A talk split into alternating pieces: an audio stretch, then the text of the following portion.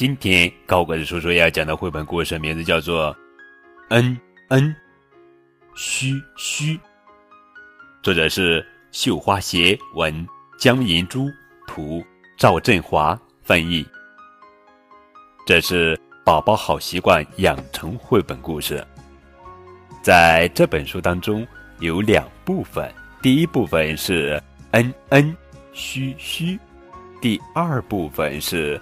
我要自己穿衣服。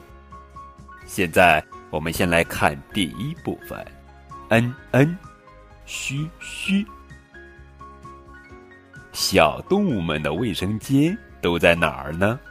让孩子看一看小猫、小狗等小动物的排便场所，然后自然而然的养成在卫生间里排便的习惯。练习自己拉便便。写给妈妈的话。嗯嗯，在卫生间里拉便便。小猫在沙地上拉便便。小狗在电线杆底下拉便便。我在卫生间里拉便便。孩子出生后二十二到二十四个月就需要练习自己排便了，但是。如果父母强硬的要求孩子形成一定排便习惯的话，孩子会产生羞耻感，所以要用轻松的心情帮助孩子去固定的场所排便。如果孩子做得好，要及时表扬；孩子做错了，也不要责怪。孩子的便盆应该放在醒目的地方，周围的光线要明亮，还可以在墙壁上。贴上孩子喜欢的图片，在让孩子练习自己排便的阶段，应该给孩子穿一些穿脱方便的衣服。现在我们来看第一部分：兔子啊，兔子，你在做什么？嗯嗯，我在草丛里大便呢。猫咪呀，猫咪，你在做什么？嗯嗯，我在沙地上大便呢。小狗啊，小狗，你在做什么？嘘嘘，我在电线杆底下小便呢。河马呀，河马，你在做什么？呃呃，我在水草旁边大便呢。小鱼啊，小鱼，你在做什么？嘘嘘，我在水里小便呢。宝宝啊，宝宝，你在做什么？嗯。嗯，我在卫生间里大便呢。好了，这是第一部分，我们接下来看第二部分。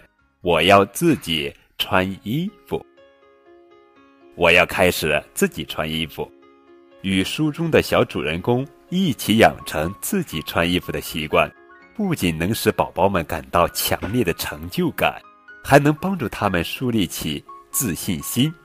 好了，现在练习自己穿衣服。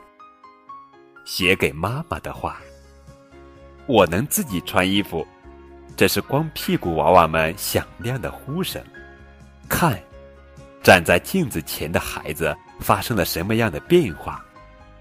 练习自己穿衣服是培养孩子自理能力最好的方法之一。孩子的自理能力是在练习穿衣服、穿裤子。系纽扣的过程中得到强化的。教孩子穿衣服，要从那些穿起来步骤简单、让孩子容易记住的衣服开始。在孩子练习穿衣服的过程中，即使穿错了，妈妈也不应该着急的替孩子穿上。宝宝的小手躲到哪儿去了呢？瞧，在这儿呢。可以利用宝宝身体某个部位短暂消失的机会。用游戏的方法教孩子穿衣服，使孩子乐于接受，也可以玩一玩给布娃娃穿衣服或穿鞋的游戏哦。我要自己穿衣服，先从哪儿开始穿呢？先穿上裤子，先右腿，再左腿，再穿上衬衫。先穿右胳膊，再穿左胳膊，然后系好裤子，从上到下，接着穿上袜子，先穿右脚，再穿左脚。嘿嘿哈哈，照一照镜子，哇，我帅气的样子。好了，这就是今天的绘本故事。嗯嗯，嘘嘘，这是宝宝好习惯养成绘本故事。更多互动可以添加高个子叔叔的微信账号。感谢你们的收听。